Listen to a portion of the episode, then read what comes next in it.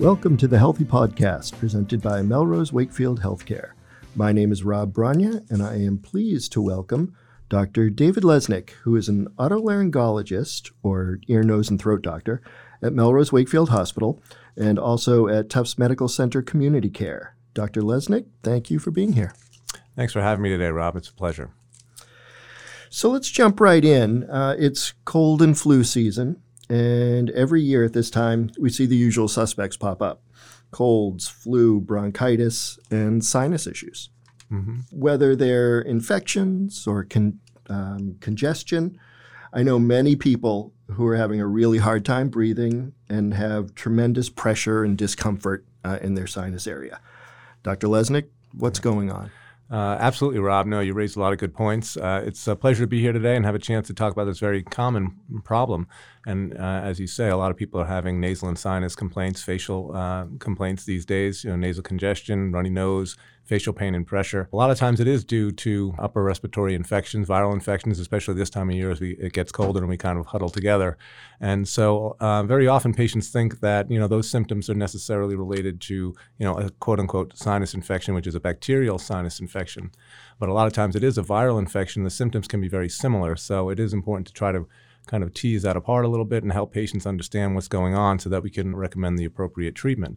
And as you also mentioned, fortunately, we're coming out of allergy season now. So, you know, fall in New England is a big, uh, big time for allergies, and a lot of patients have a lot of those symptoms, uh, similar symptoms that are related to nasal uh, allergies that can also present similarly to a sinus infection. So, so it is important to kind of help tease apart those symptoms, whether they be uh, related to an allergy flare or upper respiratory viral infection, or whether they, or whether they are in fact due to a bacterial sinus infection. So that's kind of what we do. We help people kind of uh, walk through that a little bit so that we can direct them toward the, the appropriate treatment.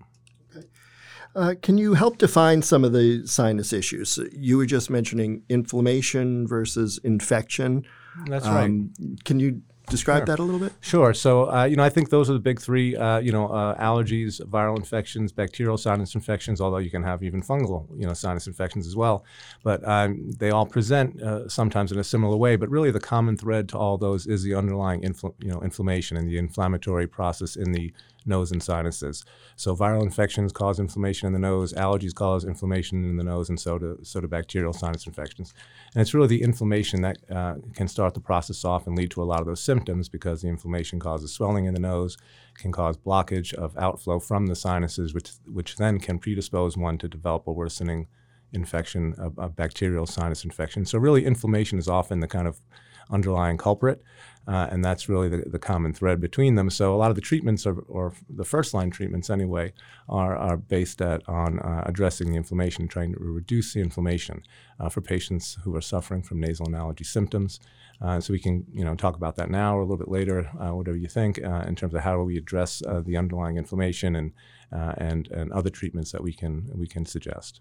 sure. Let's jump right in. You talked about inflammation being sort of the main culprit, the mm-hmm. bad guy at, at the cause of all of this. Right. What's the progression? And, and, how do we get to sort of the next level? Right. So as I say, the inflammation causes a swelling, and the swelling causes sometimes a pressure sensation, the pain, the discomfort. It also blocks the drainage from the sinuses, which can lead to worsening bacterial infection. So uh, the treatment for the inflammation is often, you know, the first line treatments would include things like you know, topical nasal saline rinses, sterile saline rinses in the nose to kind of keep things moving, keep the sinuses and nasal passages clear, and also topical nasal steroids would be another very common uh, first line treatment. And I think those two are the real pillars of kind of nasal maintenance and sinus maintenance during allergy and flu season. So, uh, decreasing the inflammation with topical nasal steroids allows the sinuses to drain. There are other medications such as antihistamines for the itching and running nose. Uh, decongestants uh, can relieve some of the pressure sensations. Uh, also, mucolytics, things like Robitussin, Mucinex, medications like that thin the sinus secretions, which also promote drainage from the sinuses and help maintain healthy sinuses. And then, of course, if there is a resultant bacterial infection, antibiotics can be uh, useful in treating patients with uh, acute or chronic bacterial sinus infections as well. And are more people, are um, different types of people more susceptible um, to gaining?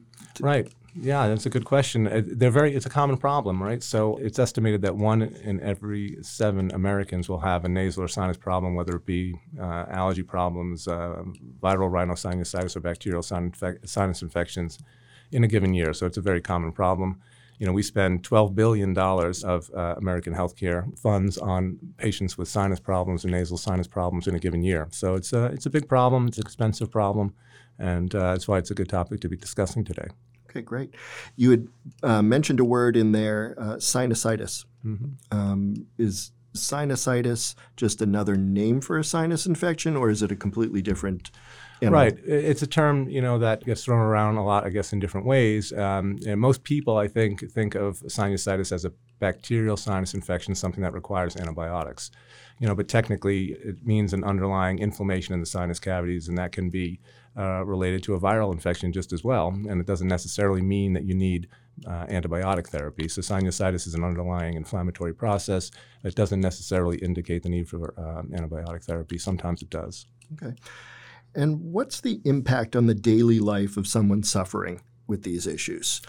Right, it can be it can be a, a bigger impact than we might first appreciate. Uh, certainly, patients who have uh, chronic nasal congestion, um, uh, you know, are uncomfortable throughout the day. Uh, the pressure and facial uh, pain symptoms can be quite distracting. As anyone who's had chronic uh, pain knows, it can um, it can affect your mood. It can affect your ability to concentrate, work performance. Patients with uh, nasal and sinus problems have difficulty with with sleep at times. So um, you know it can really extend and, and affect uh, many facets of life. So it's a, it's a common condition that you know it's helpful if we can.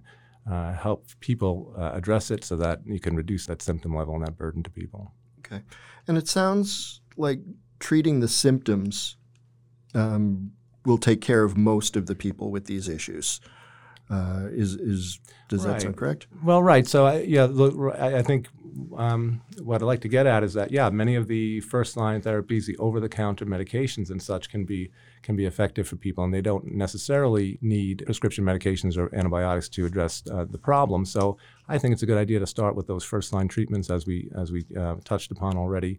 Uh, the nasal saline rinses, the topical nasal steroids like you know Flonase and Nasonex and Rhinocort. There are many. There are over the counter medications at this point uh, and the sinus remedies, the mucolytics, mucolytics, decongestants, and antihistamines. All those are kind of first line over the counter uh, remedies that are available to people. And if you're taking those medications and improving, or uh, you're able to control your symptoms that way, that's a fine way to go.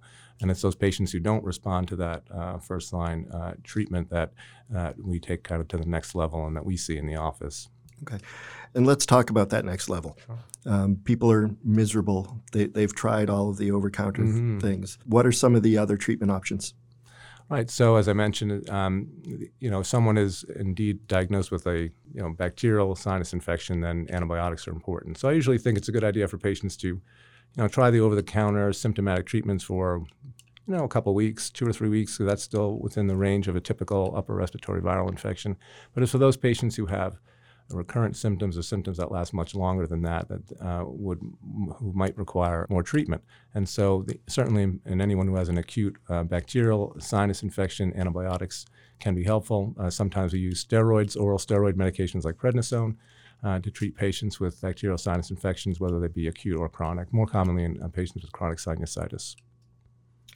And is there other good news for people who are really suffering with the most extreme variations? Uh, it seems like there are always new surgical treatments or different types of options coming up. Coming up. Sure, and you know I think uh, anyone who's had problems with this through the years, uh, recurrent problems over and over again, should undergo I think a thorough allergy evaluation. As we mentioned, that allergies are often one of the predisposing factors uh, that can lead to you know real sinus infections and chronic sinus problems. And so over the last few years, you know, allergy uh, evaluations have really come a long way, and treatments as well. Uh, so their allergies are often diagnosed by skin prick testing, for example, or sometimes blood tests, and these things are often done by an allergist.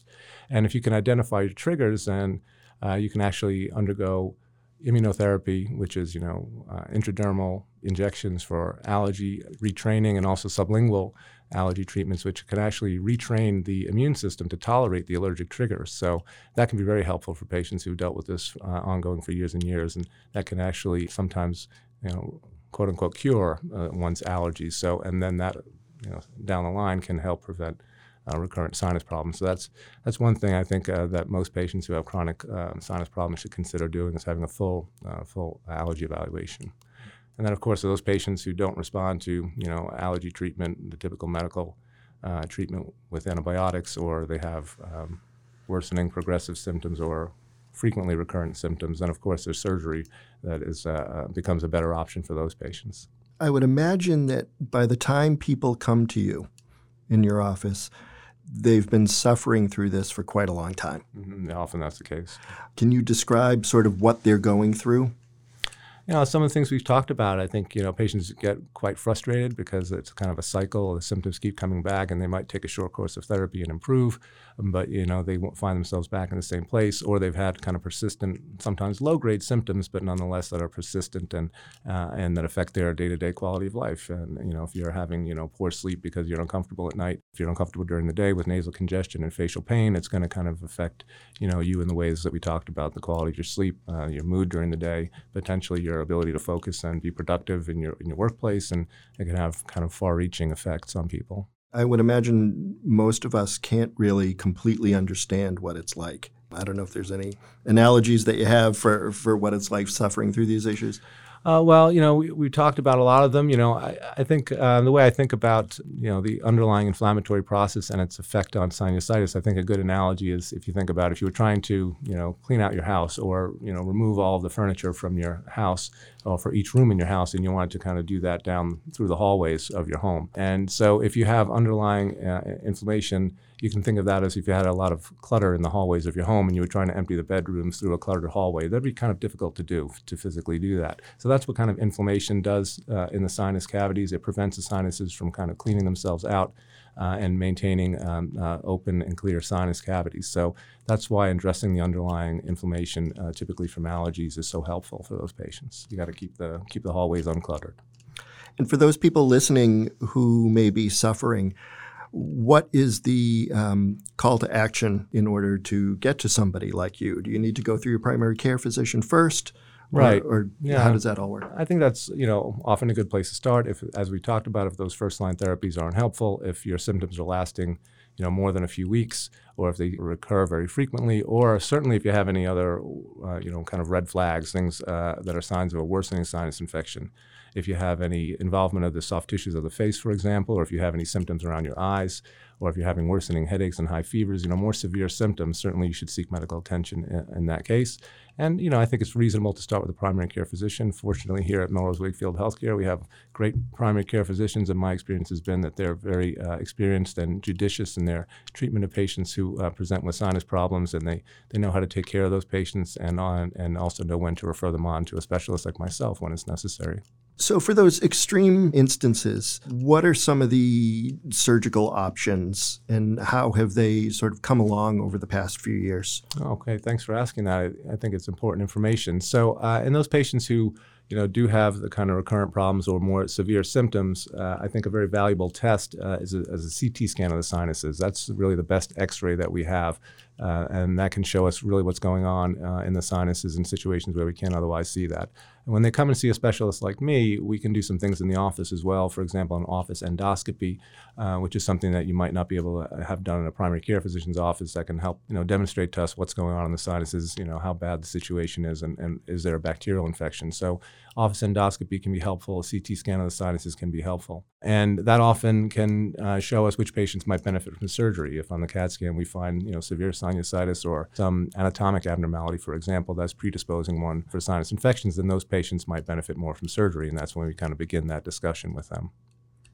And that level of surgery, is that available here in the community? Oh, absolutely. I mean, sinus surgery is uh, one of the most common things that we do as um, uh, ENT doctors, ENT surgeons. And, you know, it's always an evolution. The technology is always changing. And fortunately, um, uh, here at Melrose Wakefield, we have, you know, the, the latest uh, endoscopic uh, technology and the latest in minimally invasive sinus in- instrumentation and, and also really the state of the art in uh, computer guided navigation uh, for sinus surgery, which really allows us to deliver a personalized sort of surgical treatment for patients because we use that CAT scan, those CAT scan images in the operating room in a three dimensional model in real time, where the surgeon can actually see that patient's anatomy while they're uh, doing the surgery in real time, which really makes the surgery faster, safer, and really uh, leads to a smoother and easier recovery for patients. And are those surgeries considered day surgery procedures, or is this something where you would have to spend a little bit of time in it, recovering in a right? It's hard to say because every patient is different. Generally, uh, for patients who don't have a lot of underlying uh, medical problems, uh, for otherwise healthy patients who are you know electing to have sinus surgery to try to try to address a chronic problem, it often uh, can be done as a as a day surgery. Patients going home the same day. Okay, great. Dr. David Lesnik, otolaryngologist at Melrose Wakefield Hospital, thank you for being here today. It's been a real pleasure, Rob. Thank you for having me. If you've enjoyed this podcast or have feedback for us or want to suggest future topics, please drop us a note at community at melrosewakefield.org. The Healthy Podcast is co produced by Melrose Wakefield Healthcare and our good friends at Wakefield Community Access Television. For more information, listings of future community events and lectures, or to find a doctor, visit melrosewakefield.org. All content heard on the Healthy Podcast was created for informational purposes only. This content is not intended to be a substitute for professional medical advice, diagnosis, or treatment. Always seek the advice of your physician or qualified provider with any questions you may have regarding a medical condition.